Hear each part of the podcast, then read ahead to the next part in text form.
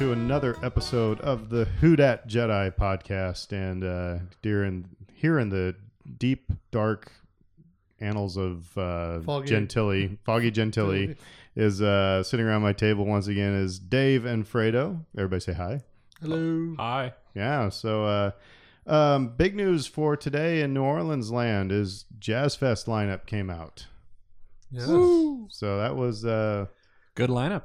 That, Very good lineup. A lot of us sitting there clicking refresh, refresh, refresh, like we're trying to get Comic Con tickets because we want to know who's coming. But uh, um, what acts are exciting you guys? The one that went up top of my head the moment I saw it was the Wu Tang Clan featuring the Soul Rebels. Because that, I mean, this says something when you can mash hip hop with jazz, brass bands. I mean, that that should be a, an exciting, fun show. Right on, Dave. What uh, anything hit you? Uh, Brandi Carlile right away because I, I was actually scoping out tickets uh, for her uh, a few weeks back, and I'm like, ooh, those are a little pricey. And so, Jazz hi. Fest makes yeah. it. Yeah, right on. So that's a happy coincidence. And I've never seen the Foo Fighters. After all these years, I've still never seen them, so they're kind of on the bucket list too. So that's Um. For me, uh, well, first of all, I made I made the comment that it was like my wife's iPod got uh, um, invited to Jazz Fest. I mean, it's like so. Um, now we're having to, you know, You're gonna buy like push the- push money around to make sure we can get to what we want to. But the one I'm really looking forward to is actually probably one of the more obscure ones. Is uh, they're called Ranky Tanky, and it's uh, a jazz group out of uh, I think North Carolina, North Carolina, or South Carolina. And actually, my former boss sent me a text like uh, in the summer. He said, "Have you heard of Ranky Tanky?" And no, and so I looked it up, and they're just a fun group. They sound like they could be from New Orleans. Sound like they could be from New Orleans. Um, it's a mixture, like I said, of uh, it, yeah, it's, it's just really really cool. So I encourage you to look at Ranky Tanky. Um, I'm going to take a little bit issue. Uh, no, I'm not going to take issue with that because I'm going to take issues with other things later. I'll take issues with my Jazz Fest rantings as you are wont to do. Yeah, I, I don't, I don't, I don't want, I don't want, I don't want the Twitterverse to come after me. But uh, you know, I think, uh, I think uh, it looks like a great lineup. You know, a mixture of all sorts of styles. All these styles are are derived from jazz. Um, you know, that's what people when you talk about Wu Tang Clan, talk about Lizzo, you talk about um, the Who, even you know, all of them.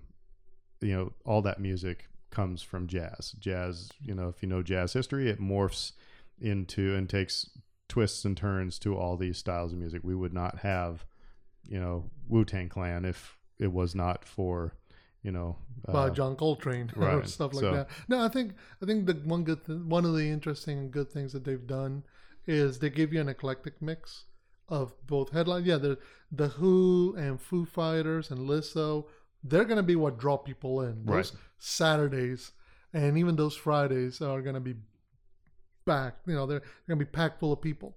But what happens is, is that also gives you opportunity to go find an artist, go to discover somebody like Samantha Fish, to discover uh, maybe an old jazz. You go to the jazz tent and discover an old uh, artist that you never knew of. Well, that's that happened to Britt and I a couple years ago. There's a, an artist that we just fell in love with, and all we were doing was getting out of the rain so we could see Kermit Ruffins do his Louis Armstrong set. Um, now, my last thing I'll say about, and this is not a Jazz Fest podcast, but it is a NOLA based thing, um, which we'll talk about in an upcoming episode later. That will be have a NOLA Mardi Gras link to it. Um, but um, one of the coolest things, because I, you know, I used to teach um, high school band, and in teaching jazz band, obviously teaching the history of jazz. And the first uh, group to ever record the, the first recording of, of jazz music that was, I guess, marketed and everything was, was the original Dixieland Jazz Band. Mhm. And um, here, I think it was our first jazz fest here, and Brittany and I stumbled into the tent with the original Dixieland Jazz Band, and the trumpet player who was heading up the group was the grandson, I think, of the original uh, trumpet player for that group. And immediately I sent a text to my former assistant band director and I said, Rick, you're never going to believe this. This- I mean, it was, so it was that connective tissue was just, you know, it wasn't even six degrees, you know, it was, it was way cool. Well, that's one of the things that's always fun about Jazz Fest is you see the new generations of the old legends. Like there's going to be a tribute to Art Neville, headlined by Aaron Neville. Yeah. Meanwhile, You know, Ivan Neville's and some of the other Nevilles have their own side projects. They're all playing at Jazz Fest. So, you know, it's very much mu- musical generations playing and during this event that makes it so much fun. You go to um, like the gospel tent, for example, and just bathe in that for a while. You're like, I need I feel to like you're in the Blues Brothers. You know? Yeah, Yeah, yeah. I- I, need to get out of the sun for a while. Let me go over to the gospel tent, and you know, like you can just wander, and I that's the best thing about it to me. It's like you, yeah, we have our acts that we really want to see, um, but you can just wander the grounds and Drink and eat along the way. yeah. That was a okay. So that was another thing I saw. It's real quick on on Twitter. I almost um, replied back to it, but again, I didn't want to bring down the thunder. Um, I'm, I'm a chicken on Twitter, um, but it was it was. I'm not I'm not going to say what organization it was or anything like that. But they the the headline that and that they were promoting through their Twitter feed was the best places to drink during Mardi Gras. and I wanted to reply back. You bring a cooler, fill of your own Standing on the stuff, and go wherever the hell you want to. exactly. You bring your own hooch. You stand on the, It's on like- the side or the neutral ground or sidewalk. It's like, and- what are you talking about? You know, the only reason I go into the Avenue Pub, I will buy a beer with the Avenue Pub so I can get a drink, so I can get a bathroom ticket. Right. That's worth it to me there. But otherwise, I got a cooler of my own beer. You know, and you go wherever you want, walk up and down the parade route. If So- I wrote that article, I would, I it would be um, four words or yeah, five words: neutral ground side and Side. sidewalk side. That'd be it. That's all you need because you just go out there and you enjoy. You don't need to be hanging out in a bar the whole time. Yeah. You bring your six pack. You make your uh, you know Jello shots. You bring your uh, flask, and you're good to go. Yep. So, and uh, we'll be in a future episode uh, be discussing a hopefully the we're going to be discussing the um, more nerdy side of Mardi Gras with the the Chewbacca's crew, the intergalactic crew of Chewbacca's. So, um, be listening for that upcoming episode. We're uh, hopefully going to have a special guest to talk intelligently about that. Otherwise, it would be the three of us and our, you know, drunken uh, recollections of Chewbacca's. Yeah. Just waving and getting uh, nerdy stickers and throws. Oh, you know, it'd be fun. We should have for a future episode. We when we're at Chewbacca's, we should ha- just somebody get out your iPhone and record live, so then we can plug it in. um, preferably not when anybody's in a fight. But anyway, Oh, yeah. um, I digress. So hey, it's now that time for Star Wars trivia. Need to get. A, I was thinking about today. We need to get a little clip of the Jeopardy theme that won't get us, you know, in copyright, you know, infringement. Put that over the top of these. But anyway, um, so every week we uh, ask each other um, some random Star Wars questions on these handy dandy little cards and uh, see who knows what. And it's that time of the night where I have to hold mine further away. So I'm going to start asking Dave, and we should bring in buzzers now. That'd be fun too. Anyway. No, uh, not really. Oh, okay. Oh. All right. So, oh, okay. Who opens his robe with his left hand and draws his lightsaber to his right hand using the Force in Count Dooku's secret Geonosian hangar? Give everyone a second. I drew from the easy pile. That would be Yoda. That would be Yoda, and that was the one of the best scenes. You know, that's the thing when people talk about fan service of the Rise of Skywalker. Mm. Yoda pulling out a lightsaber in Episode Two. Yeah, that that's going to be hard to top. That's ever. ultimate fan service. And I didn't care that he was leaping around like Kermit the Frog in Muppet Treasure Island. It was that was. I remember I was at Celebration Two, and they showed a little bit of that Yoda fight scene, and the place just went nuts. Yeah, all I could think of when it, when it happened and the audience exploded was uh, pro wrestling. When some famous wrestler, popular wrestler comes on, everybody just starts losing their mind. Yeah, That's pretty much on that I level. can't believe they showed that because, like, to me, I went in completely blind, and when that happened, I was like, "Dear how- Lord, how- this is amazing." how McConkey. Was it to draw the lightsaber by the force? I mean that was and then of course to have the wherewithal at the end of that whole scene for him to use the force to grab the cane and he starts hobbling off yeah. again. That's that's That was a really nice touch. Mhm. and actually when i got my first big screen tv that was i queued up attack of the clones to that point. I wanted to see the yoda fight scene on a big screen tv and i was just so happy. So anyway. All right dave ask a question of fredo Yes. So, who lost the Millennium Falcon in a friendly game of Sabacc? Okay, we'll give everybody a minute, but we know that it wasn't that friendly. because they were both trying to cheat, which was always a fun aspect of uh, that of Solo. Uh, that was Lando Calrissian. Correct. Was Han cheating by Well- trying to keep Lando from cheating? No, no, I, I think what was fu- the first time they played, he was cheating, but Lando cheated better. Second time, I think uh, Did was- Han? I don't think Han cheated. Did he not? I just thought he was uh, he was just cocky. I'm gonna have to watch that again to Yeah, see I if know. he was gonna cheating. I know the second Lan- one he Lando wasn't. had that He- card. Yeah, he Yeah. grabbed the card from him to Yeah, prevent know. him from using it. We know Lando was trying to cheat, but I don't think Yeah. Han was cheating. I don't. Think Well, I think he pulled out that card that Lando had thrown, put in his thing, and swapped this out. By the way, interesting thing. This was not on our subject. I'll just throw this out. Quick Sure. reactions, because the Star Wars Underworld, um, again, a podcast that I listen to all the time. Those it's a fun podcast to listen to. Um, they tweeted out a. Uh, I can't remember what their source was, but apparently, um, episode three, original concept was to have an orphaned Han Solo who was pretty much adopted by Chewbacca Mm-hmm. there on Kashyyyk to help the um, the Jedi fight fight off uh, the clones and everything, or Mhm. fight fight off the uh, I'm sorry the um, The, tr- the, the- droids and everything. right. It's an interesting concept. I remember hearing about that back when it was because there was a concept of wait a minute, you're getting to the point where Luke and Leia are going to be born. Han is a few years older, so we should be able to see kid Han, so to speak. That was like ten year old Han. Yeah, exactly. it was. Nine, ten year old Han, and part of me was like, okay, that's interesting, but then part of me Would have was been like, totally unnecessary. It would exactly. have been totally. and, uh, it's fan service. The life debt was originally the original story, right? In like the EU, the Yeah. original EU. So um, I'm glad they went back to that and we got to see that unfold in Solo. I thought that was really cool. What if? And I gotta get we gotta get Fredo to ask me his question, but Mhm.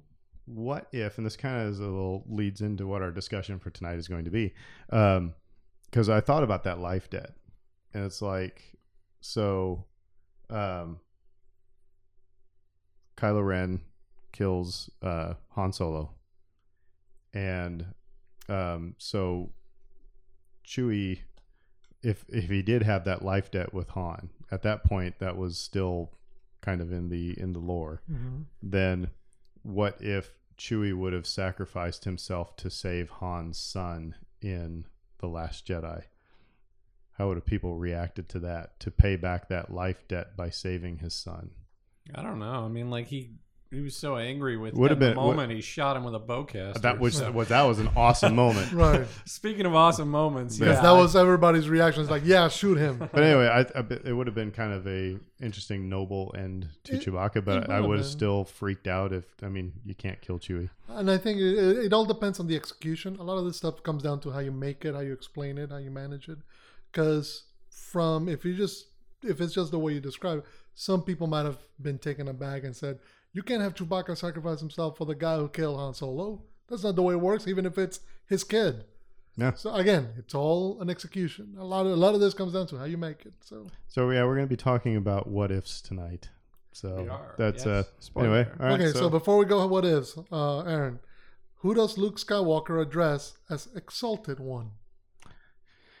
all right. Well, we'll let people think about it, and I'm looking at his ugly mug right now, sitting in his sail barge, and that would be Jabba slash Pizza the Hut. That would be Pizza the Hut, correct? Good old Spaceballs reference for That's yes, right. people. yes, yes. Um, Pizza will tell on for you. So uh, cool. Well, that was our trivia and a little bit of uh, just kind of uh, bantering back and forth.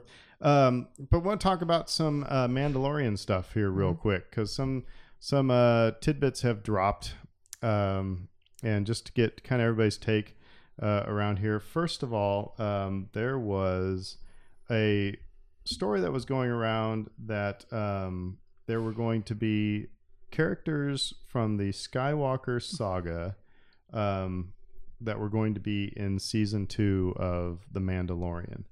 And um, so immediately, I remember, I, I think we are at Trivia, Fredo. I think Mhm. we were talking about this on Tuesday. And, um, you know, a lot of people were going straight for, oh, it's going to be, it's going to be Han or it's going to be, you know, I thought one that kind of made, if you're going to go big names, it's like probably Luke because The Mandalorian's going to have to you know, find the Jedi. Basically, is what the armorer, you know, said Yep. he needed to do to get Yoda, baby Yoda, back to his own kind. But and I, there's ways you can do that by you know if you want to do the de aging thing that they like did with Sam Jackson and stuff like that. You know, you could do that with Mark Hamill and you know, you know, because he's at that point still Boba Fett would make sense. you know there's a there's a- i mean there's a lot you know but i think and then i got actually got into a little conversation on twitter about um, because somebody said you know they should just do well I, I, they should just do a movie with no related characters from any of the movies ever and i'm so and I, but i'm always thinking it's like so what if if it makes sense that there is a connection it's one thing to drop in young han solo or you know a different han solo just to just cuz it's they because he's alive at the same time. But if it makes sense within the story why not have some of these people we're going to talk about here in a second? You know mm-hmm. there has to be that connective tissue because yeah it's a big galaxy but it's you know it's still star wars. It's you know kind of makes sense and it makes people feel at ease so we talked about you know you know who might it be? Um, boba fett does make sense. Who else makes sense? I mean Well, we know kind of who they're going with, but I, uh, you know, Luke made the most sense from the standpoint of if you need to seek out Jedi, well, there's only one Jedi in the galaxy at that point, so. which Luke- then leads me to think if you know if you're a rebels fan um, would this be the time where they could do a live action ahsoka You know, possibly. I mean, she if she fits fits into the story, but that's always the big if, right? Um, Yeah, does I it mean- make sense? Um, I was thinking like more rebellion soldiers. i mean that's i'm sorry that's not a skywalker saga character so i Mhm. Yeah. i call foul Well, on myself on but that one you know, like we've got Cara Dune, who's like looking for action, right? And that's a lot of her plot, which is like there's no war, so what do I do with myself? Um, you could explore that angle with a lot of different characters who were involved in the conflict. So, So as we're thinking about this, it was you know all of a sudden then I sent you guys the the tweet because somebody tweeted at the actress, um, and I'm gonna probably totally kill her name, um, but Janina uh, Genevieve O'Reilly. No, no, no, no, no. That's a different one. Oh. Uh, Janina uh, uh, Oh. Gavin Gavinkar. Gavankar, yeah. Gavankar. Yeah. Um, she was in uh, Sleepy Hollow, the last season of Sleepy Hollow. That was a fun series to watch Mhm. if you didn't watch that.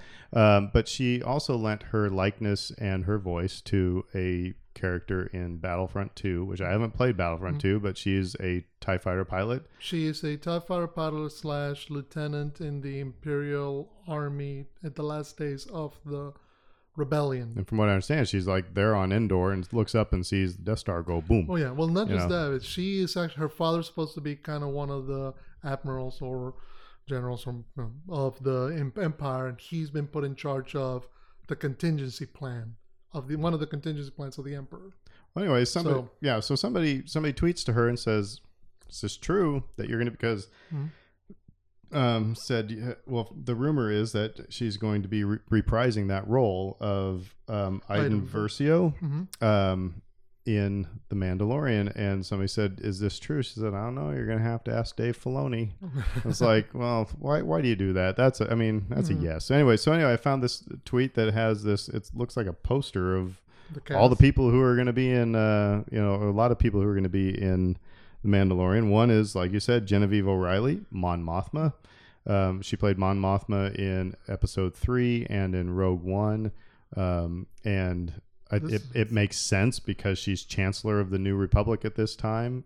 You It's know, a third decade of the, with this character. It's interesting yeah, for a character that was just in for a few seconds. she might actually end up looking exactly like the original Mon Mothma, kind of aged enough. Um, but I, I mean, that one makes sense because I mean, it's the New Republic is kind of a an element, and again, that's not to me. That's not like over the top fan service, like you know, throwing in um, oh Doctor Ev- Evazan and Ponda Baba in you know in Rogue One. or Bossk. You know, well, Well, he's in this. he's apparently Bossk might be in you know the second season of The Mandalorian. But, Um, but even something like that, his character makes sense. He's a bounty hunter. The Mandalorian is a bounty hunter. Yeah, of course we've already seen you know the Bossk species, the Trandosians, you Mhm. know, in the fir- you know first couple episodes. So I mean, that's when I go, do you need Bossk per se, unless you're going to have what you said, Dave, Boba Fett.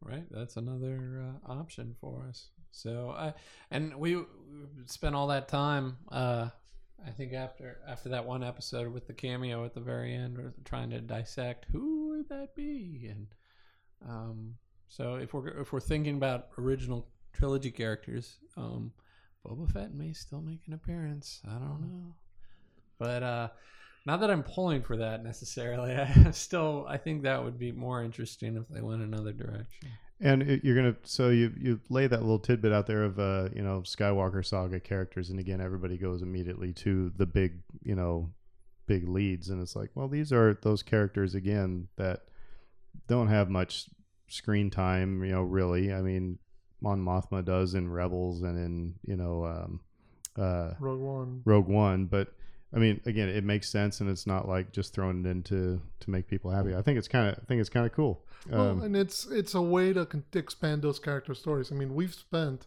plenty of time with Han, with Luke, with Leia, with Chewie, R two, three PO.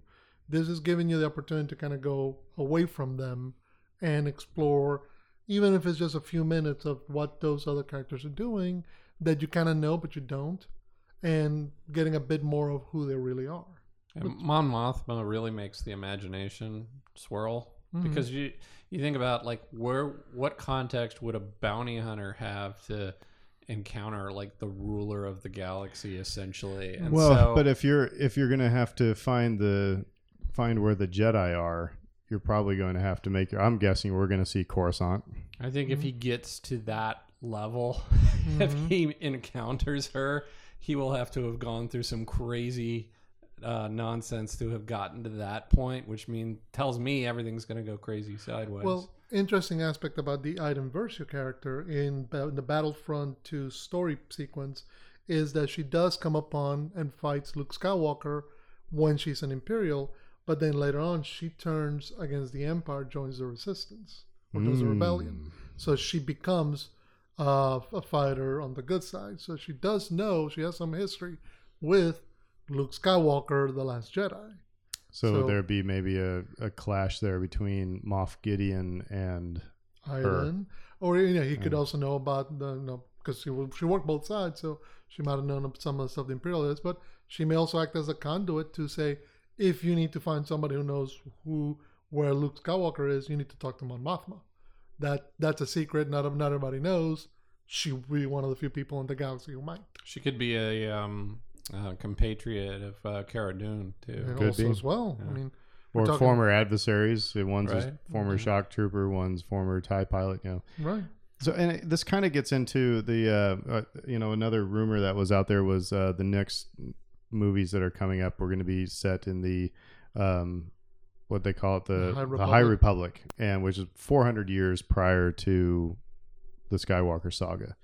And so there is the possibility that you could still have Maz Kanata and Yoda. Right.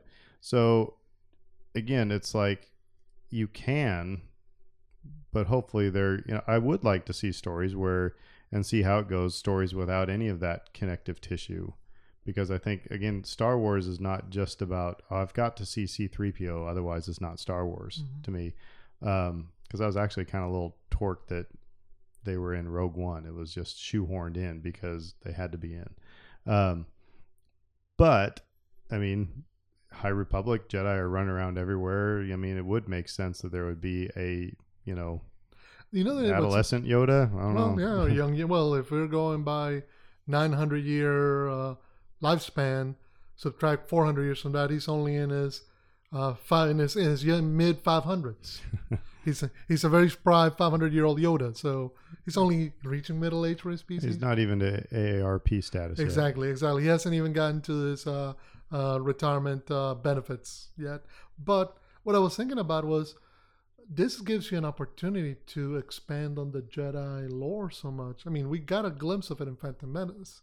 That was always the idea of that George Lucas said, like, we've never seen a duel between the Jedi at their peak and the Sith at their peak. Well, this kind of gives you the opportunity to go nuts with all that because you're gonna have Jedi at their peak, at the apex of their power, the Republic at the apex of its power. So whatever conflict you want to throw in, you can hire the best, martial artists, stunt people. You can go nuts with it if you want to. Yeah. That's what I was thinking. It's like, wow, imagine the action sequences you can put on this. Yeah, I agree with that. I, I that would be the one thing that would be exciting about that setting, right? Because again, it's a prequel. You know where we're headed. Um, certain people, it's set so far in the past that you know it's, it's basically just Yoda that we would probably have. Maybe. Maz. Right. But um, yeah, you know, you're like, well, Yoda's going to survive, right? Um, but if he's not a main character, then it that doesn't really affect things too terribly badly. But you're right. The special, you know, the stunt coordinating on something like that could be insane, and I, I would love to see more Darth Maul esque duels. I always think back to uh, HBO does a TV show called Westworld, and they were saying how all the stunt guys in Hollywood were desperate to get on it because they're like they see that as kind of the tradition of old Hollywood. How you know because they began making westerns on the back lots of on the outside deserts of California. So the idea of riding a horse and falling off and getting dragged by the horse or shooting. So that was you know the idea of being able to do that in the 21st century. Now with all the technology and all the stuff we have, kind of dazzled them and kind of made everybody want to be in it. And I'm just thinking, can you imagine if you can get all the stunt guys and all the guys who train with swords and all the guys who, you know, from the East, from the Middle East, from Latin America, all the guys who train, grow up with Star Wars and say, you can be a Jedi in the middle of a Jedi battle. You know what movie I watched recently that Mhm. takes me back to those like stunt roots of Hollywood, which Mhm. was uh, Mask of Zorro. Oh, yes. That movie is just so good for Mhm. that kind of thing. You want to watch people, you know, Just Just- jumping off horses and jumping onto horses and Just- flipping and just don't hold your lightsaber like a baseball bat. Exactly, exactly. Go more the Count Dooku kind of dueling fencing master kind of thing. yeah, bring the fencing into it too. Just get the stunt coordinator from uh, Mask of Zorro involved, and I think it would be awesome. But yeah, like I said, uh, it gets like I said, I I think it's it would be okay. You know, again, does it's 400 years prior? Does Yoda have to be in it? No. No. So I hope that if they do, that it's again not just like, you know, shoehorned in just to make people go, "Hey, Yoda," you know, Mhm. but makes sense with the or the same thing with Maz Kanata. Right. Um, speaking of Baby Yoda, Mm. from adolescent Yoda to Baby Yoda.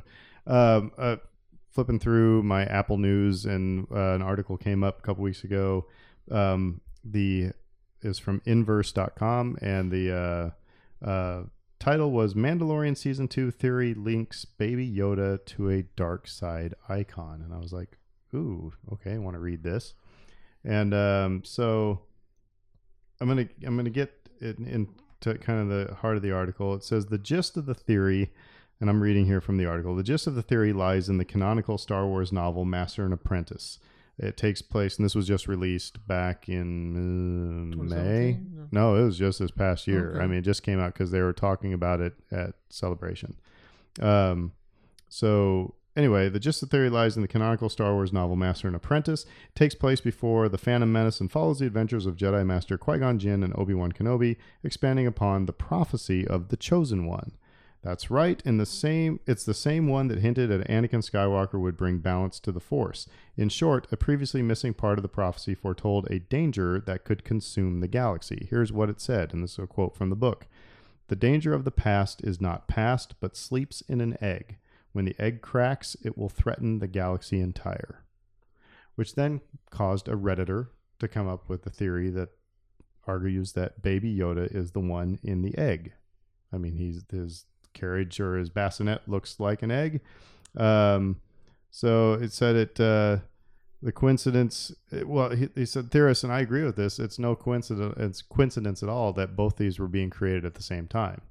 You know, and we've already seen if they're going to be putting characters from a video game into the Mandalorian, or you know, you have to play Fortnite to understand part of the Rise of Skywalker Force healing from the series and There's- the movie. there's con- these connections.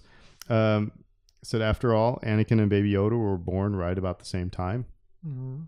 Um, and another theory suggests that the child was created by the Force to counteract Anakin's unnatural birth. That's Mm. again what's saying in here. Now, before we get your guys' opinion on it, I'm going to say the first thing when I hear this and I read it again, um, was I remember the uh, the South Park episode that they just kept saying Simpsons did it. That sounds totally Harry Potter to me. It's like Mhm. somebody took the Harry Potter prophecy and just replaced, you know, Neville Longbottom. Neville Longbottom and Harry Potter with Baby Yoda and Anakin. I mean, it's and I was I was actually fearful of the Rise of Skywalker that it was going to be a Harry Potter film, even though I love Harry Potter. But Mhm. um, but this I don't know. I mean, and again, I, I I don't know. What do you guys what do you guys think of this? I mean, you know, as as fan theories go, it's not the worst one I've ever heard. You know, it's kind of a fun one. So they're also assuming that it's going to be evil. I mean, uh, that, that's the bent on this that it's evil. But if you think about it, so the danger of the past is not past, but sleeps in an egg. When the egg cracks, it will threaten the the galaxy entire. Well, I mean, that just means threaten the status quo. Right. That doesn't mean that Baby Yoda is going to shoot force lightning, which would probably be friggin' awesome if that ever happened. Uh, but anyway, I- yeah, Go. I was gonna say if you look at the history of the galaxy, though, there's there's no reason to necessarily interpret things that way because of Anakin Skywalker's character, for example, because you can read that as him failing to fulfill the prophecy. Uh, you can read that as him eventually fulfilling the prophecy. You can read that as being the prophecy wasn't even about him or the prophecy's bunk. You can read it a lot of different ways. So, um, like just hearing that that like that's the theory that it could be baby yoda i agree with you 100% that doesn't necessarily mean that he turns bad or something And I was just thinking, just from the standpoint of where we expect the story to go and the time length. I mean, we've already established that Baby Yoda's race is long lived but slow in gestating. He's a 50 year old toddler. So we're don't expecting him next season to open up and he's a teenager all of a sudden. We're not expecting a, an upsurge in hormones that's going to make him all of a sudden start talking like a wise McClunky. teenager, McClunky there, you know, and you know being all moody and shooting force lightning and choking sand people and what hair growing in funny places. Exactly, and, and doing all the stuff that uh, teenage Anakin was doing with his force powers. i am groot Exactly. that's This where is- we're headed right yeah, well, well, that's just it. We don't, we don't, we're not expecting that he's gonna have a massive. no, We're expecting we're still gonna get Baby Yoda.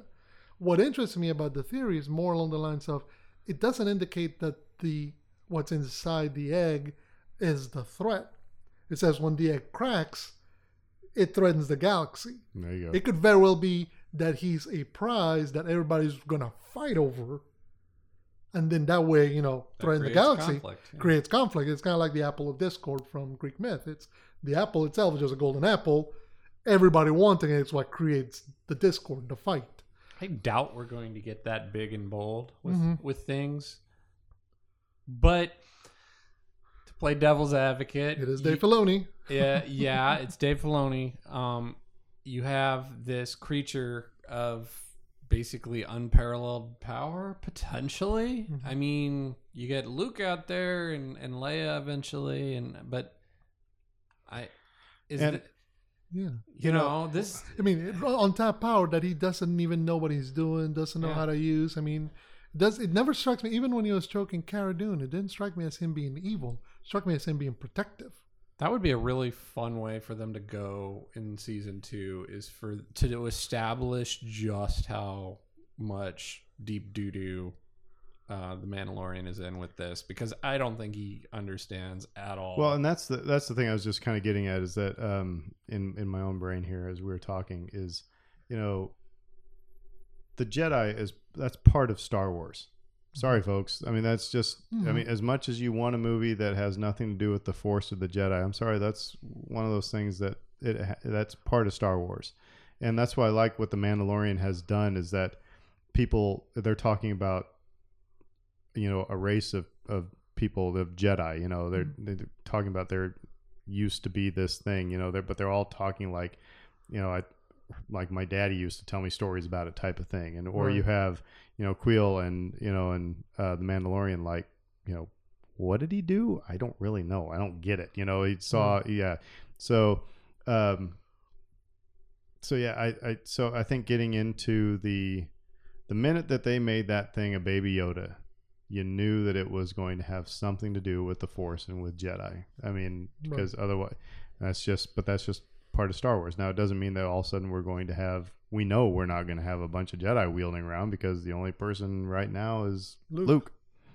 And Ah- it's Ahsoka's playing around there somewhere. Right. and it is a double edged sword though because this series the reason it works so well is because it is a small sliver of the galaxy.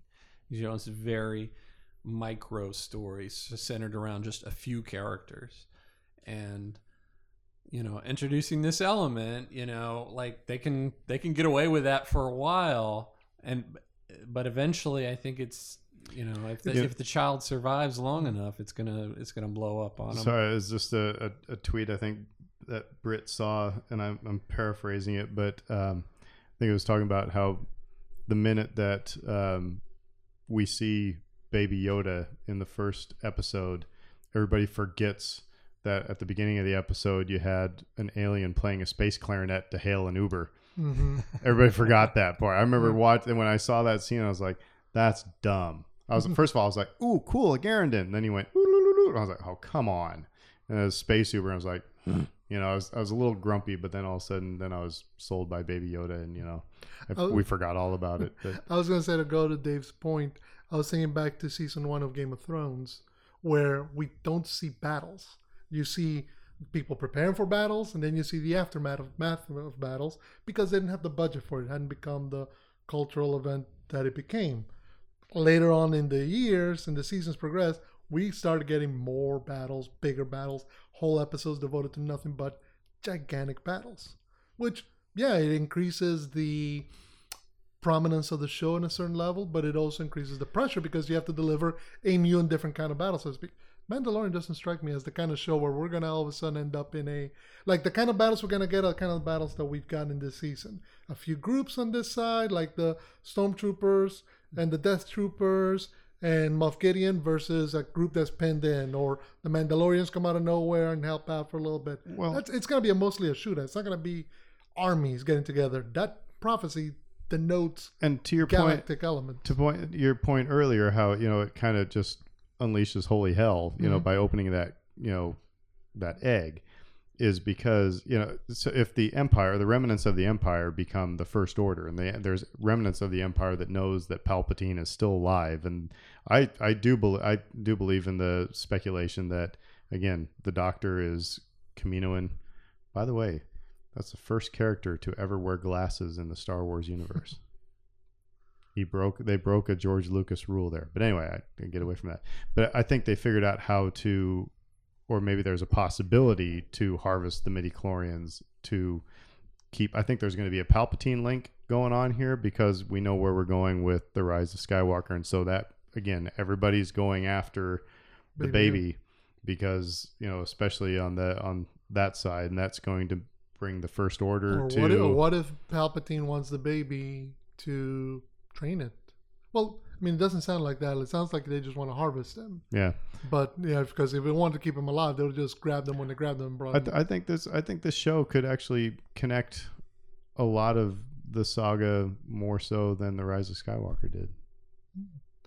Just because I think there could be some connective tissues in there, um, no pun intended. But well, anyway, they're in between six and seven, so That was the one. That was really the section of this universe that has been not been mined at all, other No, than the no. future beyond nine. mhm. except for some of the EU stuff. Yeah, Yeah. a lot of Um, so li- like that whole time period is ripe for material. So I'm really happy that they set the series in that time. I frame. agree. Mhm. So we mentioned Rise of Skywalker, tonight's main topic. Even though we've we've talked for a long time about Mandalorian, which is still cool. Um, so Dave, what did what did we find online? What's the big big drop this week? well, the um the, the big drop was the script leak. Um and I say you said this week, which this this episode may not um, run until next week. So maybe it was last week that Mhm. uh but regardless, try not to confuse people. Um the script leak happened and it was the original version of episode 9, the Colin Trevorrow version. Um, and I think it's been confirmed by a couple of sources at this Mhm. point that it was genuine and that it's the actual script that he had put together. um, differs wildly from what we eventually got, and people's opinions differ wildly on whether it's much better or much worse. Um, and I guess that's our jumping off point. Yeah, just to go off, it, it started off as a YouTube clip that ended up on Reddit, where they denoted everything about three days ago from when we're recording this. It was eventually confirmed by uh, AV Club, so there's at least an independent news source that said, yeah, this is all the related to the will- draft by Colin Trevorrow and Derek Connolly. I'll also say that again, one of the podcasts I listen to is uh, now this is podcasting, and Jason Ward. Um, I don't know, he knows like everybody apparently in Lucasfilm because like a lot of the spoilers that I was hearing earlier in the summer, um, and spring and summer when I was, and then I stopped listening to the podcast um, when once fall hit because I just kind of wanted to forget them. But a lot of the stuff he was reporting as well, and then they're actually talking in one of their recent, you know, blog posts said yeah, or one of their recent podcasts said yeah, this didn't show up like, and I'll let you kind of go through what the synopsis was. Um, but a lot of, a lot of, like I said, a lot of his stuff was that leaks that he got were line up with this as well. So the draft is from December of 2016, so like a week before, a few days before uh, Last Jedi. Actually, no, 2016 would have been uh, Rogue One. It was a week before Carrie Fisher's death. yeah, So right as you know, you know, Last Jedi's in production. They're line, they're starting to line up Rogue One. Uh, sorry, uh, Episode Nine. The title of the movie is Duel of the Fates. which So- wah, wah, wah, that's that's a little too on the nose. I mean, Well, it's the name of the of the music, the theme of episode of uh, Phantom Menace. So yeah. The Duel of the Fates. So they're trying to. Um, I guess I'll just. Wait, know, and it may have just been kind of a working title as well. But Mhm. anyway, that's what they had down there. Yep. mhm. Yeah, that's what I mean. And, and you imagine that that that's as a title, they you know that's got to go through Lucasfilms. It's got to go through Disney. People will have to approve of it because everything's gonna end up on T-shirts and boxes and everything. So Sure. Um, so I don't know, Dave. You want me to start off and then, or Well, I mean, we don't need to probably hit every point, Right. but you know, maybe just hit the big the big points, and then Uh, we can all kind of react to what we like or what don't, we Okay. don't like about it. So, kind of the first big point is the crawl is completely different. It denotes a galaxy that's just about under control of the First Order. Uh, Kylo Ren has shut off communication from the entire galaxy, and he's disappeared, like uh, disappeared away from the First Order, And Order, grown a beard. and grown a beard, and he's looking for something. Meanwhile, uh, Leia is leading the Resistance, and she's trying to find a way to free the galaxy. So the movie begins on a uh, kind of a mission at a shipyard where BB-8 and Rose are trying to infiltrate where they build the star destroyers. And Rose was apparently a much bigger character. Much bigger, much bigger, much more involved. Uh, and there's Rey, and there's Finn, and there's Poe, and basically their plan goes wrong. They're trying to sabotage the shipyard, but they steal a star destroyer. Should have been an interesting kind of opening. I mean, we got an opening in Rise of Skywalker where they're getting the data information about regarding the spy, but that's not what this is. Instead of it being a chase, it's a whole action sequence where you know it's a heist and it goes wrong, and then they somehow manage to get away with a whole, a whole star destroyer. uh, then you get the Knights of Ren showing up, and you actually get more. More of the Knights of Ren. Yeah, more than Knights of Ren, but more personality about it. They're far more. They're not just hunting; they're actually characters, so to speak. Uh, let's see. Coruscant has been occupied by the First Order. General Hux is now Chancellor Hux, so he's not a spy, and he's actually the guy in charge. Um, they're looking. They're Kylo Ren does start in Mustafar, so interesting. They both start in the same place. Uh, he's looking. He's ex- alone except for a Darth Maul droid and Spider droid, a droid that's half humanoid, half multi-legged. Which, if you saw a still from Rise of Skywalker, a cutscene, seems to have been kept. That was one of the things that now that this is podcasting leaked, and it they call it was an oracle, which was a like a mechanical spider with a baby's head. hmm And I remember being in my car going, what the McClunky. McClunky is the uh, what what because all I could see was Toy Story. You know the the The little uh, what's the name? Uh, erector set. You know head on a spider thing. That's all I could see, and I was like, seriously. I'm like, and this guy, like I said, i for the longest time I thought okay, Jason Ward has to be just making this stuff up just to you know just to mess with people because if you listen to his podcast, it's uh, you can tell it's part of his you know personality is just likes messing with people, but he, he never tell he never gives misinformation. He gives what you know he hears, and I was like, this can't be true. This can't be true. And I, then I was going into the Rise of Skywalker. That was the one thing I was like, please don't let there be a spider baby oracle thing. Please don't. And I was like, oh, thank God there isn't. But then uh, there was some. There was a few images that kind of leaked out showing that the scenes in Mustafar that were actually filmed for Rise of Skywalker did seem to include a, char- an image similar to that. I will say that in the synopsis, if you find it online, it, I mean, a lot of the beats that were in the Rise of Skywalker are in this, Mhm. just different players. So, for example, Mustafar Kylo is looking for a Sith holocron, and when he finds it, it's actually Palpatine in a hologram in the holocron telling Vader, "If I die, you take Luke to this planet where my master exists." So again, Sith Lord out in the fringes of the unknown regions, bring the Last Jedi to them, and then when the holocron realizes that it's not Darth Vader holding the the itself, but Kylo Ren, but somebody else, it explodes on his face, hurting him. Which that would have been cool, you know, thinking about wow, the Emperor's, you know, Teacher. teacher. But then it's like that would have just thrown all of us net nerds into a tizzy because well, I thought Darth Plagueis was, you know, Palpatine's master, and you know there there's all this, you know, you can't uh, the rule of two and everything like that, and it also kind of takes some of the mojo out of Palpatine of being the biggest baddie in the galaxy if there's somebody Even bigger Worse. world. there's always a bigger fish i suppose they say you know But what's Yeah, I interesting, yeah, what's interesting also is that while he's doing all this, the one being that's with him is Luke. Yeah. As a Force ghost. Yeah, that's the best part of this whole thing to me is that Luke is haunting him during this whole thing and just pestering the Cranky old Luke.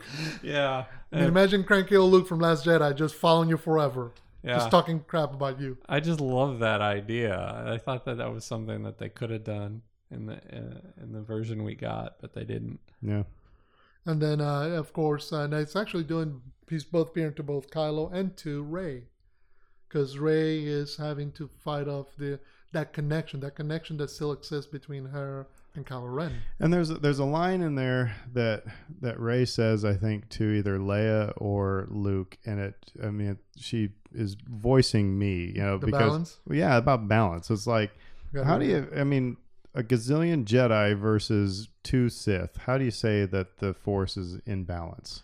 You know and or if um you know if you're all good and don't have any bad you know how is that how is that balanced? That's why after force awakens when i mean her lightsaber battle where she was using some of the dark side because she was ticked. She wasn't fighting out of honor. She was i mean her she was getting her power from being ticked at this guy. Right. And I like the idea of, I mean, that what people have talked about the gray Jedi, you know, and maybe that's where the Jedi, the, the what was out of balance was that the Jedi were too good, hmm you know, they're, you know, too, you know, noble, too pure. Too altruistic. It, it's it's kind of like, you know, I mean, Look at our politics right now. or look at religion. Should priests marry? You know, Mhm. should priests be able to have sex? You know, it's like, do you do you not to get in, into that you know you know rabbit hole, but but is it you know, do we not allow people to be human? extremism in any form is dangerous. And Right. Again, that's where I go back to the political parallel. It's just like, okay, so there are probably some people who might be listening to this who are left, there might be some people who are listening to this who are very right. Um, most people are somewhere in the middle, um, and so like to me, the gray Jedi has always been kind of an appealing thought, based just based Mhm. solely on that concept, but. Uh, Yeah, the know. line is uh, Rey. No, as as Rey uh, tra- Strange tells Luke, balance. The dark suffocates the light. The light extinguishes the dark, over and over and over again. How is that balance? Luke's reply is, "I know that anger. My father had it too." And what I love is Rey's response is, "So says my master and his master before him, and a thousand other masters so eager to tell us how to live," which is interesting. It's Yeah. her first point of you know her whole journey has been about self-discovery. Well, and it's rebelling against the church. I, is what I hear. I mean, it's But you know. But that's what I'm saying. It's like her whole journey is I don't know who I am. I've been no one my entire life. And now I'm finding this power within me, and I got all these people telling me who I am, you know, and I got all these teachings telling me I must be this, and then she's rejecting it because she's like, wait a minute, this makes no sense. She's finding her own voice. So I'm trying to get. So I will say, so far, I like the fact that we go to Mustafar and we know we're at Mustafar because they actually, pardon me, see Vader's castle. I think hmm Yeah. I dig that. Um, I dig that Coruscant is involved. Mm-hmm. Um, and then there's another planet coming up. Well, so basically, they the resistance decides, okay, we are at our last gasp. We need to call the uh, everybody back together. Ray finds the. If you remember in episode three, the Jedi had a beacon underneath their temple that Obi Wan reprogrammed to tell all the Jedi stay away. Stay away. Yep. So she says, okay, we need to go there and relight that and uh, recommunicate with the rest of the galaxy, let them know that we're still fighting. And see, there's an opportunity they could have had, you know, communing with, you know, Ghost Obi Wan, Ghost Yoda, and saying, "Hey, go to this place and get this thing," just like Obi Wan did in Empire Strikes Back.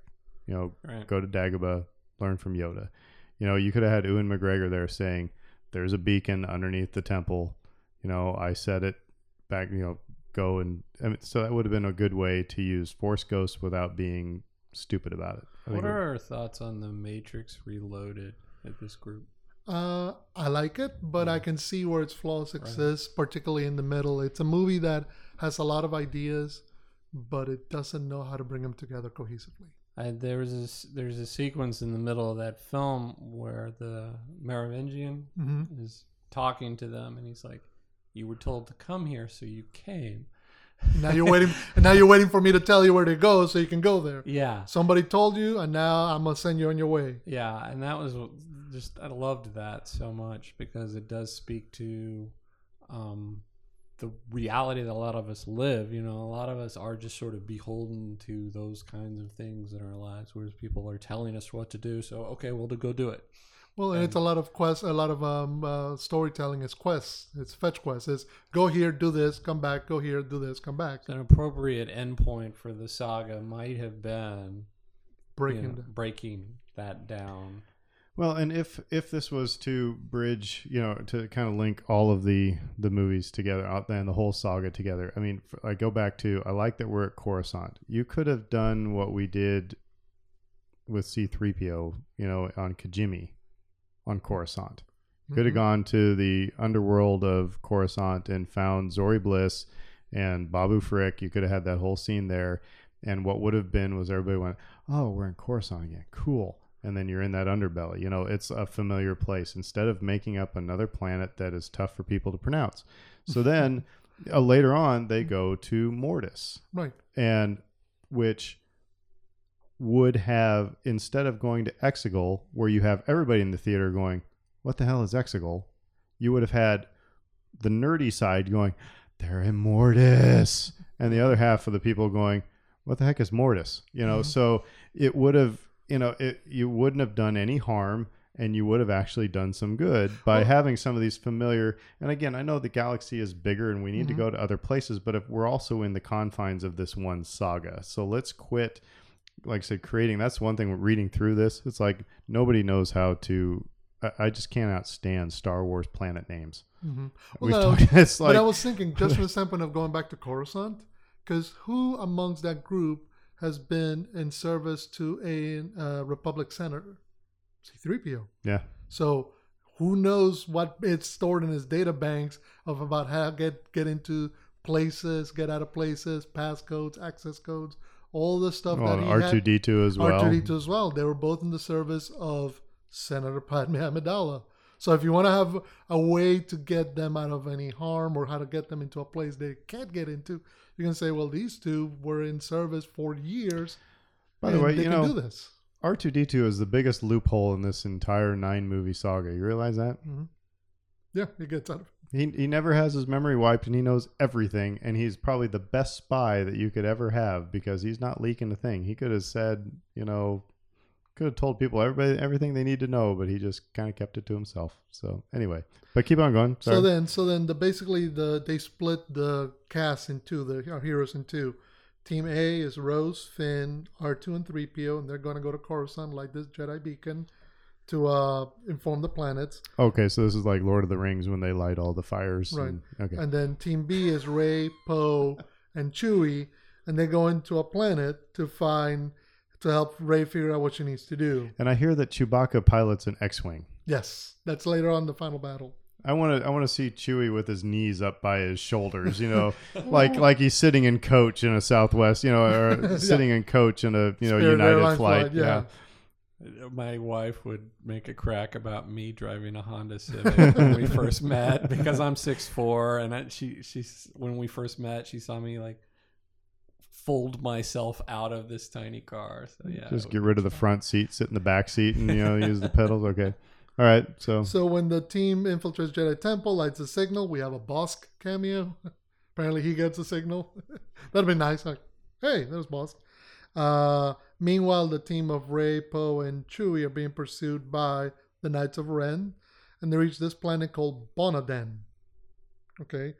Kylo reaches his uh, Palpatine's master, an alien of unknown origin, 7,000 years old, spindly, intense sinewy muscle, looks Lovecraftian, and begins to train with him. There's an ode to the Empire cave scene where Kylo fights Vader, and the fight's supposed to be brutal, and Kylo loses. So I'm like, okay, in, inverse again, rhyming, but inverse. Um, Poe takes Rey to a seer who can pull information out of her memory. that's the they- C three PO, you know, scene from Rise of Skywalker. Yeah, go yeah, ahead. they pull a star chart out of her uh, with visions of uh, Kylo. Uh, she defeats the Knights of Ren, and then eventually Rey and Kylo get to Mortis. And uh, Leia asks Lando to organize the smugglers to fight. Um, they end up fighting uh, Finn, R2, and 3PO lead an uprising in Coruscant against the First Order. The Leia brings her forces to Coruscant, so it ends up in a massive space ground battle over Coruscant, similar to Jedi and Revenge of the Sith. That's where Chewie flies an X-wing. Uh, Rey and Kylo battle in Mortis, and that's where it's revealed that Kylo Ren killed Rey's parents at the Dun, dun, behest of Snoke. dun. Uh, towards the end, Luke, Obi Wan, Yoda all appear as Force Ghosts to save Ben, but they're unsuccessful. Ben is, and I quote, extinguished. So it's just Kylo Ren now. He has given himself wholly to the dark. Uh, so in the end, Resistance win, First Orders lose. Han Solo did appear in the script and confronts Kylo at some point. Yeah, actually, um, there's some other like tidbits I heard from. Mhm. Now this is podcasting. Some of the link uh, Mhm. leaks was, um, so like Luke brings Han. That Han was more of a Force ghost, if you will, but Luke brings Han from the beyond to talk to Kylo Ren, which that would have made everybody kind of go, eh, eh. I like how they handled that in the Rise of Skywalker. That it Mhm. was, you know, I, I Han wasn't a Force ghost, but he was a manifestation of the Force. It wasn't just a memory. It wasn't just you know. Again, it's that line from um, you know Harry Potter. Said, "Of course, it's in your head. That doesn't mean it's not real." You know, um, when he's talking to Dumbledore. I. We you know, did get a Harry Potter movie. there you go. Um, but so- I think, but I think it's important because in that moment, I mean, uh, we all, as we grow up, we all have memories, strong memories of our parents, you know, whether they're with us or not. And so sometimes you'll think, "What would my dad say of this in this moment?" And you can picture him present and going like, "You know, I can't believe I trained such an idiot to be doing that kind of thing," and, you know, or encouraging you, whatever it may be. Uh, so the idea that in that moment, what he looks back on is the memory of his dad, and that it, that memory is not chiding him, it's not looking down upon him, but it's being supportive. It's pulling that Mhm. light out of him because that never went away. So the, the moment played fine for me. Oh yeah, I, I like I said, I dug it. But like I said, I think if Luke would have said, and here's your dad. it would have been, eh, it would have been kind of weird. Um, there was also Luke ushers Leia into the beyond when she dies. That's uh, that was uh, one leak that came out So as well. Luke is like the Force version of a uh, doorman kind at, a, of, po- at a posh New York condo building. kind of, yeah. It kind of. So he lets people way. in, lets people I was thinking like a gondolier. Exactly. He's Charon, the Force Charon. So, I mean, like I said, a lot of things. It'd be interesting to go back and, like said, listen to all these spoilers um, and uh, see what could have been. I think And- what's interesting is a, a lot of it is similar but not the same. Right. The tone is starts much darker than I think even Rise of Skywalker started. It starts on with the galaxy completely in darkness. The First Order is taken over. You know, people are being kept down, and it's not sort of implied. It's shown life sucks. So, so I will say this. Um, you know, like I said, I, I already said I, I like some of those beats. Like I said, where they're on Coruscant and they go to Mortis. That was my one of my. I, I think that would have, like I said, made things a little bit. If they would have used those planets in place of Kijimi and and Exegol, I think it would have, you know, linked things together. Um, well, with Kef Bir, they should have just gone to Endor. Endor. for crying out loud. But anyway, or, or just even call it the, the ocean moon of and, Endor. and by the way, let me stop and say I liked Rise of Skywalker. I enjoyed it. Mhm. I'm not. I'm so. But here's my bigger point: is that um, the worst thing, the worst question you can ask on at like 7 p.m. on December 25th to your kids or your nephews or what have you, nieces, nephews, whatever, is did you get everything you wanted? The question you should ask is did you have a Merry Christmas? Yeah, I had a Merry Christmas. Hmm. It was great. If you say, did you get everything you wanted? No, this was on my list. Or even heck, asking a 47 year old, you know, did you get everything you wanted? Well, no, I really wanted X, Y, or Z. You know, I put that on my list and I didn't get it. It, so what this is doing is everybody's, you know, I'm, I'm seeing people respond to this and going, that would have been a much better movie. Oh, that would have been Mm. better. This would have been better. That would have been better. Oh, yeah, that's a much better movie. Like, it's like, why don't you rejoice in the fact that you had a Merry Christmas and that you got a Star Wars movie? And everything we do, every meal we make, everything we do, something could have been better.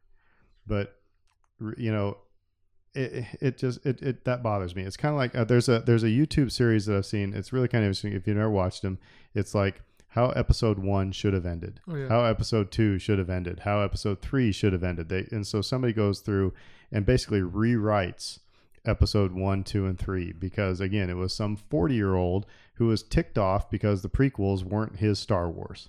Mhm. you know and it's like you know and- and so so they rewrite it and then you get people in your camp saying yeah that would have been a better star wars. It's like you know what? Jj abrams did not sit down and say how can i just piss off half the world mcclunky? You know how how am how am i gonna lucasfilm was not sitting around saying how do we make a bad star wars film? They're not doing that. George lucas with the prequels did not say how do I make all these, you know, people who are now in their 30s really angry and ruin Star Wars for them? That's not happening. And it, and especially with the prequels, that's George Lucas who wrote that. If you don't like it, take it up with him. You know, and if you think you can do better, then make your own stupid movie. You know, so that's when you get all, you know, and I I have nothing against people writing fan fiction, but it's like I'm sorry, it's a little arrogant. It's like me going to the museum and seeing a Van Gogh and say, I could do that better. And then Right, go I do mean- my own painting and Mhm. say, here, everybody on the internet, isn't mine much better? And then I get people behind me. There's a complicated relationship between artist, art, and audience. Mhm. And this is something that we haven't really discussed on this show, and maybe at some point we will. But it's like, where at some point does the art become belong to everybody? Well, and it's also it's also like the the old joke. You know how many trumpet players it takes to screw in a light bulb? How many? Five. One to screw it in, and four to say how much better they could have done than everybody Mhm. else. Well, So yeah. anyway, I mean, so Right. keep on going, Dave. Yeah, no, that's how that goes. Um, and I don't. I personally, I think fanfic has its place. I think it's cool. Um, I think shipping has its place. It's cool. Um, you know, do what you want. You know, embrace your version of Star Wars, and that's fine. But I think I guess where the people sitting around this table begin to have issues is when when you say you could do it better. Well, and and the arrogance that comes in from that kind of a statement. Mhm. This is trash. I could do better. This is even this is even worse because if this is actually, I mean, who leaked this? If this is the actual thing, if Mhm. this is the actual, you know, outline, if this is Colin Trevorrow's Trevorrow's- deal, Mhm. and he saw the rise of Skywalker and said, "Well, that was crap. Let's just drop this thing on the internet and let people hear Redditor, you know, Whatever. fuzzy Ewok 64, you know, Mhm. let's just drop this in your inbox." You know, then that's even crappier. I mean, it, it, it that I mean that's even that's even worse than to me because it's like, you know, I don't know. What I was gonna say That's is, like the, that's like the the drummer who was you know fired from a band and then re-recording all the tracks with his drum tracks that he would have done. You know, it's like, dude, you got fired, you mean you like know- Pete Best going like, I could have been a better drummer than Ringo. right? You know, it's you know you got fired, collect, you got paid for what you did, collect your money, and go on your business. But you know. So I like I said, I think this mm. is a little bit worse than somebody writing fan fiction. But anyway, keep no, going. yeah, I was gonna say, what did I say earlier? Told you I was going to get fired up. Yeah, no. Yeah. He did. He had warned us about this before we started recording, so fair warning to us. Now, what did I say earlier in the episode? It it, it comes down to execution. What's interesting and frustrating and difficult to accept about this outline is that it's an outline. It exists in your head. You can picture it, you know, you know, managing any number of ways. The Rise of Skywalker, for all its qualities and all its flaws, is a completed work that you can go see and experience time and again. So, what you know, for good or ill, it is what it is. It's kind of like, and kind of make an example regarding football. They always say the best thing you can be is a draft pick, because all it is, because all you are is potential. The moment you put on the shoulder patch, you put on the uniform, and you start producing or not Sure. producing, potential's out the window. Now you're a com- you know, you're a commodity that can be quantified. So here's my question. Um, the original trilogy is all about redemption. hmm Prequel trilogy is all about the fall. Mhm. What is the arc of this sequel trilogy? I have ideas, and I, I- I know that. Please, please go with Please it. go. I mean, because that's the thing that I'm confused about. I, I don't think that there is a clear, like I, think said, there's- This I mean, might be a whole they- episode, to be honest. they they tried to they tried to pitch it as an awakening, but I mean, it's like I said, if you have the first one, you know, it, one, two, and three is fall, four, five, And and six six is is redemption. You know, seven, so eight, and, I think seven, eight, and nine are legacy. that's why I. Th- this is where I'm at. Go I'm, ahead, I'm Dave. with you 100 percent on this because you mentioned this. Uh, I don't know, last episode or two episodes ago. The sequels really differentiate themselves from the prequels and the original trilogy in how they deal with this topic of aging. Um, and the the first two movies in the sequel trilogy were very focused in on some of the um, realities involved in in just that concept. We all age. What happens to us when we age? Uh, we lose people around us. Uh, we have regret about things that didn't go a certain way in our Mhm. own lives. Uh, we begin to become inept, um, which is like a really hard thing to have to accept. I'm not as good as I once was. Um, and so the first two movies in this uh, in this particular trilogy dealt with those concepts um, and did it really well. Uh, this movie deals more with with the legacy aspect of aging.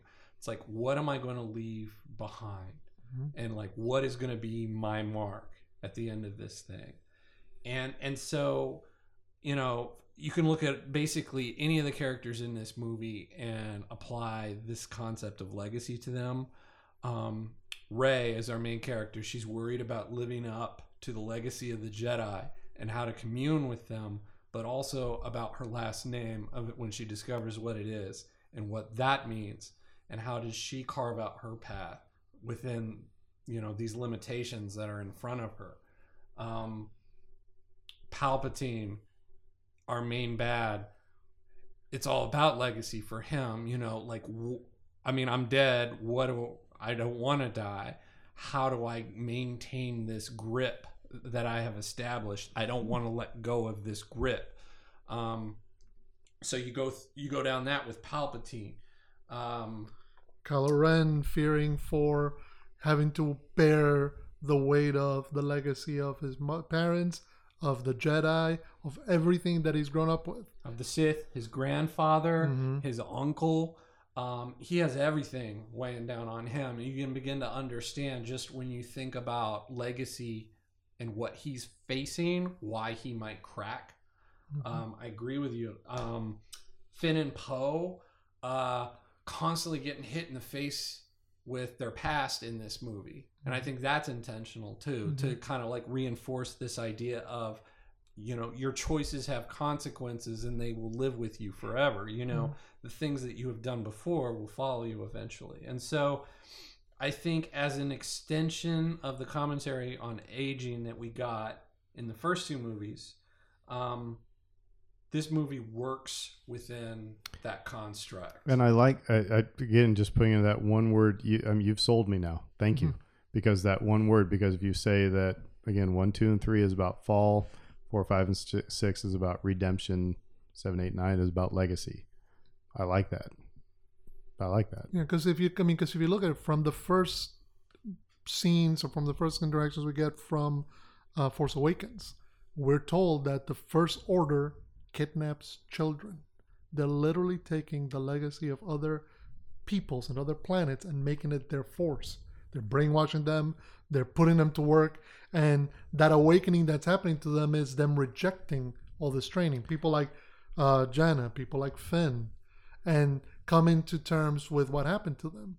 Um, so it's all throughout the, the the sequel trilogy of how all these people live in the shadow or come out of the shadow of everything that came before, and how do those characters that we grew up with recognize that their time may be coming to an end, and because a lot for a lot of them that was the difficulty is coming to grips with that anxiety of well, I didn't do everything I thought I was gonna do the way I thought I was gonna do it, and it came out even worse. That's Luke's path. That's Han's path. Do you think um, Lucasfilm kind of put a hurdle in front of themselves by saying calling this the end of the Skywalker saga? Should they have just acknowledged that one, two, three, four, five, six was the Skywalker saga, and this is something else? Because I think I think there are some people. I mean, as again, as you listen to podcasts and you read the internet and stuff like that, and you know, it's like n- never read the internet when you have a growth or something like that. You're just gonna find out you're dying. Tumor. Which, by which, by the way, if you've never seen if Google was a guy, you Oh, know, yes. you gotta you gotta watch find that it's college humor. But anyway, um, but there, there, I think a lot of people feel they, they were sold a bill of goods of this was going to again, you're going to be satisfied. This is going to neatly tie up the Skywalker saga and bring it to an end. And I don't think it does. And especially at the, the like the very last thing that is said is Skywalker. You know, she says, "I'm Rey, Rey Skywalker." Well, okay, we're going to be going on with the Skywalker saga is going to continue because we're still going to be talking about Anakin and Luke and Leia and all these things. Um, I, I really do. I think they should have they should have used uh, again how Episode One should have ended. Um, just use those those classic characters to get people hooked on new Star Wars movies, and then let them go off into the sunset. And because I I think we would have been better uh, gotten a better story with if we wouldn't have been so concerned with how Luke was going to go or so concerned with how you know these characters are going to be treated. It's like now we got Rey, you know, Poe and Finn. Just, Married to the three film format, we could have done four films if we were rushed for time in Rise of Skywalker, which I think we were. yeah. Um, I, you know, there are a lot of things to look at when you when you want to try to discern is this, you know, does this make sense? Do these three films make sense as part of a nine film arc? And like, if you get into like the technical aspects of film, um, it it begins to it begins to make a lot more sense. Um, it's it's the thematic elements that you begin to struggle with and, and begin to think, um, and and some of the plot, you know, again, that word Skywalker and what that denotes, and it's like we don't have um, we don't have these specific Skywalkers as our main heroes. So it's like that that's jarring and that's problematic and I'm not sh- I'm not sure. I can't say one way or the other whether they resolved that, but with all these things that we ask like what makes Star Wars Star Wars um it checked those boxes. Sure.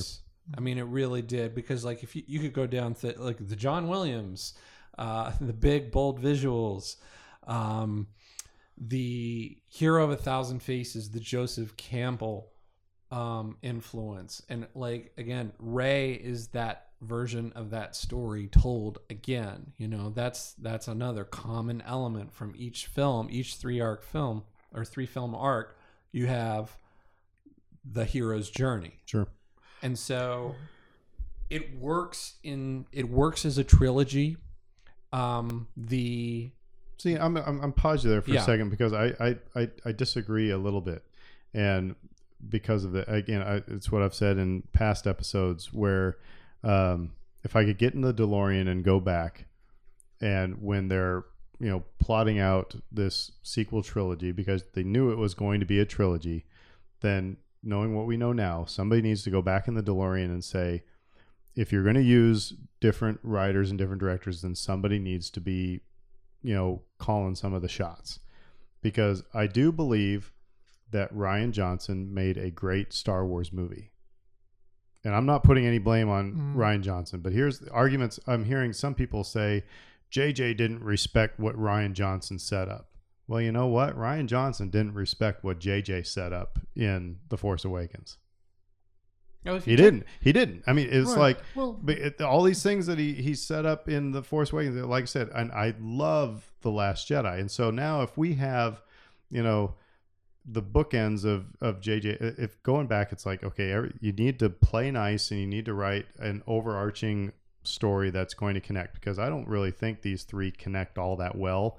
They're three really good movies, but they don't they don't you know they're it's, not a, it's a trilogy. They, right. It's it's not there. struggle. So it's almost like, and it's almost like, I'm sorry, The Last Jedi is the odd man out. It's like, keep that as a, you know, a Star Wars story type of thing. You know, it, it's a great movie, but if, I mean, What's and- Again, yeah, well, go ahead. No, I was just gonna say what's interesting is of the three movies, you can make a case that The Last Jedi is both the best individual movie of the three, but also the one that doesn't connect with the others. And, And it doesn't because no, seven and nine are made by a different creator with a different vision. You know, we spoke we've spoken about this. But I think the problem is if you the moment you set about it, gave it to Rian Johnson and said, make your movie and this is the movie he made, you knew what you know you knew what you got after You- seven and right. eight. You And- needed to go back and say, okay, now how do we and by the way, this? I do not blame Rian Johnson No, for no. this. I do not blame J.J. Abrams for No. this. I blame, again, there's got to be somebody saying, J.J., we're writing your check. What you're telling me right now does not Fit does not gone. fit with what has come before. Or Rian, we're writing your check. I really like that idea of you know of what you did there, but that doesn't line up very well, and we need to tweak this thing. I think that they were. I think Lucasfilm was just so hands off. I think they were totally enamored with J.J. Abrams. They're totally enamored with Rian with Johnson. Rian Johnson, and it's like we're gonna let them do their thing. And there's just too many cooks in the kitchen, and not one person that's saying, "All right, Dave, you're burning the potatoes. Mm-hmm. Fredo, you're, you know, It's like if you work in a in a kitchen at a you know even the simplest fast food place, somebody starts at a one end making your burger, cooking the meat. So the next person's gotta you know put the buns on, or you know it starts with the bun. You put the meat, put the toppings, put the condiments, and off it goes. Well, each person may know their part, but if they don't know what's coming before, what's gonna happen next, you may end up with a burger that's got no buns and it's, a sloppy mess. I'll, I'll grant you that I think like when you look at things like tone and you look at things like pacing, um, plot clearly, and that's a lot of what we're talking about here right now. Which is the plot? Does the plot line up and make sense? Um, you absolutely have a valid point, and I feel the same way. Um, like, do these movies connect? And I'm not sure. Could they have connected better? Um, and they don't connect as well as the two previous trilogies do. But when I look at um, theme, and we talked about um, this this theme of, of of aging and legacy, I think that that's a through line through all three films, and it connects the films so well. Um, the the concept of pacifism, we see that that was the that was the end of Return of the Jedi, and that was arguably the point of the whole freaking thing, mm-hmm. which was I can save my you almost father. had a McClunky. I can save my father and the galaxy through love, right? And and then he'll save me through the same act. And you look at each of the films, the subsequent films from Return of the Jedi, they all honored that idea. At the end of uh, Force Awakens, Han attempts to s- bring his son back, right? And and it doesn't work out for him, but he attempted to do it. Last Jedi, you know, it's the same thing. Where and then at the end of this movie, um, Rey will not attack Palpatine because that's what he wants. She will not attack him. He ends up killing himself. Within the concepts of this this idea of saving people with love and the the theme of aging and exploring what that means. I think the trilogy is is cohesive enough. And um where we begin to where it begins to like break down is like how does the trilogy connect to the other two trilogies Mhm. and so like that to me is like the biggest um mystery and where Well- there's probably a lot of room to explore and But like I said, though, you you sold me on that one. Yeah. I think what when you said legacy again, I, I remember, you know, our friend Scott was total anti Jar Jar, and then I, you know, I said to him, I said, Scott, you know, if you're a if you're a 40 year year old 30 or 40 year old seeing star wars for the very first time c3po is the most annoying thing you've ever seen in your life because he won't shut up. you know and so when you're 30 40 year old watching you know phantom menace now that being said i don't need poop jokes you know jar jar stepping in you know bantha Bantha poodoo Poodoo. you know but anyway um so you know if if you're looking you you so just like i and so i turned his perspective on jar jar. He's not anti jar jar anymore so i can put that on my refrigerator. But you sold me now because that's what i was struggling with was what is what is the point of this of this trilogy. because it's three good films that don't seem to coalesce and when you put that word legacy on it i mean you sold me on that. What's so, crazy is so these movies. thank you. Well, these movies in a way are made for us. hmm I mean, the forty-year-olds that were so angry at the prequels, um, just because it wasn't their version of Star Wars or whatever. Well, what are we dealing with You know- right now? We're dealing with mortality. and and talking about you know just just the the movie going experience it's like uh, we we were talking in my living room we've all seen knives out knives out was just fun to watch i was it was one of those things where i really didn't know i knew it was going to be kind of a whodunit but i had nothing no preconceived notions it just took me on a ride and it was never once did i did i check out and like look at my watch or you know i was just it was a fun movie. And i think what people need to do in the future if i could give anybody any advice is that when there's a star wars movie just go to enjoy. Go have fun.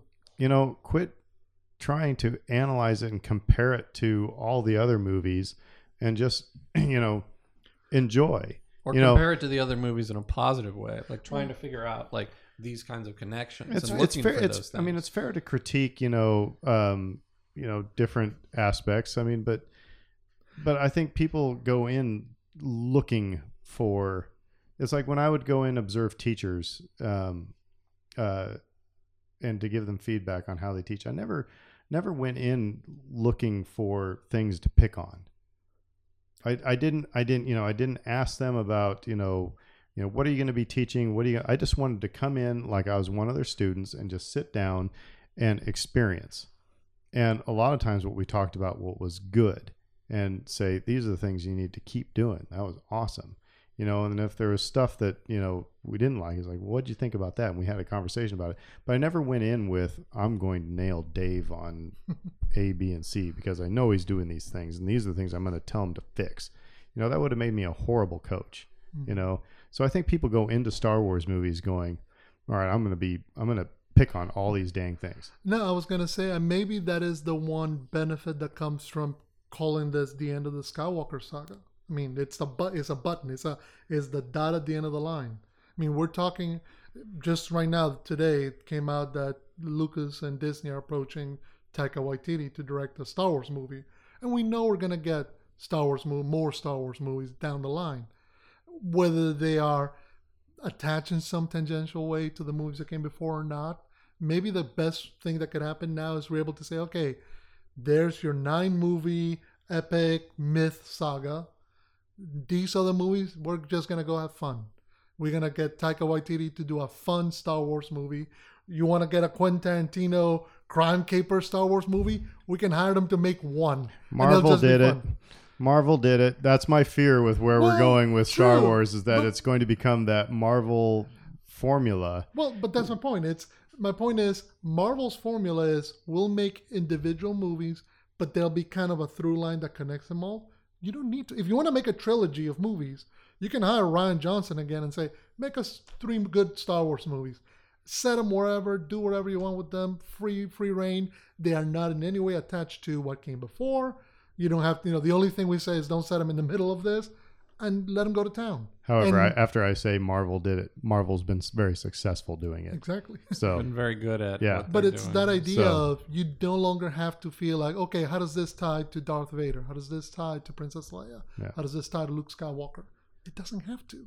I read an interesting comment on Star Wars uh, uh, recently that they compared it to like a precious gem, Mhm. which is like something to be treasured and something that doesn't come along every day.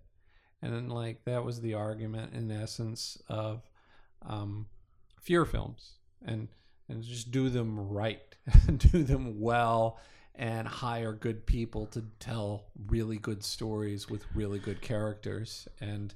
I, you know, I'm down for that approach. I, I think the Marvel approach is is scary for some people because it's like churn. You know, three or four movies a year, and it just keeps coming and coming, and you never feel like you're caught up, and you begin to worry about quality dipping. Um, you know, we're already arguing Star Wars fans amongst ourselves that the quality has dipped. So it's like whether it has or it hasn't, there's a perception out there that it has. So maybe maybe now know- is the time to slow down and try to do it really really well. And I think the other thing people need to keep in perspective, I don't know if we said this on the podcast. I know I mentioned it. I think we talked about it in passing. Um, episode four. If you if you put that at any other time, like if you put episode four in 1986, it's a crap movie. It bombs. it bombs. The reason why episode four was had the impact that it did was because of the visual effects and the musical score. Quite honestly, those things were turned people on their heads, and they went, "Oh my good lord!" And when I mean, if you watch a band and if they hit you with that opening number, and you're like, "I am in," then you're going to listen to all the rest of that set, right? Um, now there's there's no you know we're at a plateau really in movie making we haven't had it eh, we haven't had really a technological moment since Jurassic Park really. You know when you saw dinosaurs we're like oh crap everything's changing now right? Mm-hmm. That's when you saw that's why that movie made people go oh my god. So we're at kind of a plateau i think just in movie making. I mean yeah the technology is getting better but we haven't seen holy crud moments right? And so i think that's why people also are let down with star wars because it's not new you I'll know give- from a from a visual or even you know from a visual effect I'll give you an example. I was just reading an article the other day, uh, today actually, about 2001, Stanley Kubrick's movie, and how he set out to make the one good science fiction movie because if you look at most science fiction movies from the 50s, there were cardboard costumes, ray guns, bad. So so it was just it was B movie stuff, which was fun, but he didn't think it was good. It could be better. So he set out to make the one good science fiction movie. And he makes 2001 and he puts it out on the movie screens. And people are walking out of the theater perturbed, disappointed, mad at it.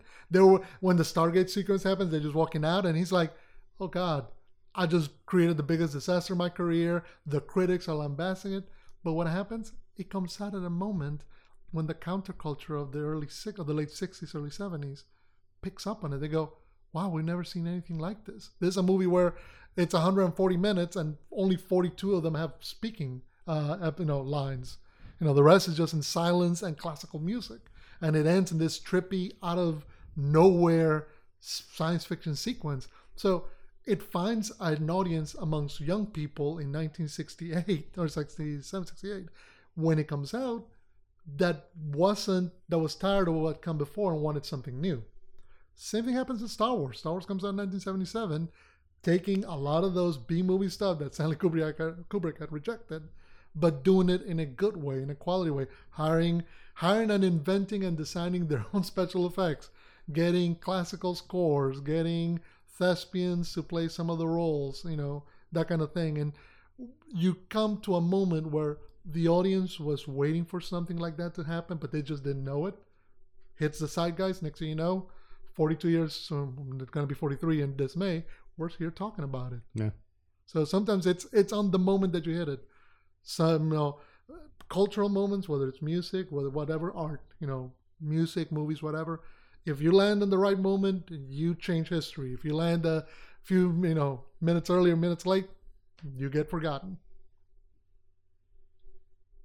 Well, you know, maybe we're uh, maybe we're all talked out for this topic. For, Mhm. for this topic, yeah. And as as things get on in our head about Rise of Skywalker, and I think it'd be fun to maybe do some character dives. Um, you know, that might be kind of fun in the future. Uh, but we got other things coming up. I still think that because I'm not a Marvel, you know, savant, Yet. and I yeah, I think we might just have some things where Aaron watches a Marvel film, and you guys got to set the order that I need to watch them in, though. Okay. Um, and then uh, so it can be like Aaron goes to school day. But I have one last Star Wars thing for you guys. A rumor. This is not confirmed. Uh, obviously, one of the next big uh, Disney Plus uh, series that's going to be coming out is the Obi Wan series, and I'm really, like I said, hesitant. I'm really kind of, uh, you know, kind of guarded on this. Um, but the rumor is Jar Jar Binks Ahmed Best reprising the role. Don't know if Ahmed Best will be, but Jar Jar Binks in the Obi Wan series. That Obi Wan encounters Jar Jar. Jar Jar's got a beard. Um, kind of been, has been apparently everybody has a beard now, you know. But anyway, he's got a beard and he's uh, uh kind of been living with the fact, you know, that his you know his decisions. You know, well, first of all, he kind of you know lost all of his friends and he was pretty much responsible for the creation of the galactic empire, you know, type of thing. But anyway, those are all speculation things. But Jar Jar Binks in the Obi Wan series. Instant thoughts. That's fine. It'd be interesting to see. Uh, it, it denotes that either Jar Jar's traveling the galaxy. You are such the social worker. Oh, that's interesting. That'd be nice to see. You don't have that visceral like what? because Or, because something "Yay!" because like I said, it's execution. You do it in the Everybody, right way. everybody needs Fredo by their side when they're about ready to make bad decisions. Fredo's like, oh, Hey, no. hey, I help plenty of people make bad decisions all the time. I've heard plenty of things in my life that sounded like bad ideas at the time, but then they, you know, they worked out. Mhm. So yeah, I, that's one of those things. I agree with you. I, it really comes down to the execution. And the, the thing about the, that I'll say about Jar Jar is I'll defend him as a character is that a lot of people can relate to Jar Jar. Yeah. it's like I'm I'm the klutz or I'm the I'm the goofy one. I'm, the, goofy one who can't seem to get anything right, or Or I'm the screw up who destroyed the Republic. and you know that's real. That's a relatable character for a lot of people. Mhm. So uh, I'm not opposed to his return, but uh, it would be a really interesting choice. Particularly depending on how they do it. Like I said, on Tatooine? Because he's been to Tatooine, or is Obi Wan off planet? Well, you know that those. I are know the your things. feelings on that. You don't want him Those on are the planet things, at all. man. Again, we, you know this could go any number of Of ways. course, Depend- of course, Obi Wan's story is about failure. Mhm. So I mean, he is he is the flawed, you know, He's the one who Um, lives with the regret for not he's the seeing flawed it. hero, you know. Yeah, Jar Jar's his shadow in a way. Yeah. Because, but I I love Obi Wan. He's my favorite. So more Obi Wan. Jar Jar, yeah, okay. So, di- oh, by the way, and one final thing, one of the great memes was it showed Rey burying the the sabers in the sand at the at the uh, Lars Lars Homestead, and Mhm. then next frame is Ghost uh, General Grievous digging him out. So he's got two more lightsabers to add to his collection. That was kind of funny. But anyway, all right. Well, I think we're we're talked out on this topic, and hopefully you enjoyed us here. And uh, Friday we'll be dropping new episodes. Usually is what we're going for. Um, you can find us on Podbean. You can find us on iTunes um, or Apple Podcasts, whatever the heck they're calling. You know, we're aging Mhm. ourselves by saying Mhm. iTunes, but Put it on your Um, iPod. that's right. And uh, also Facebook, Twitter. Yep. So and follow us all. And uh, until then, we will say who dat. Who that? Who dat?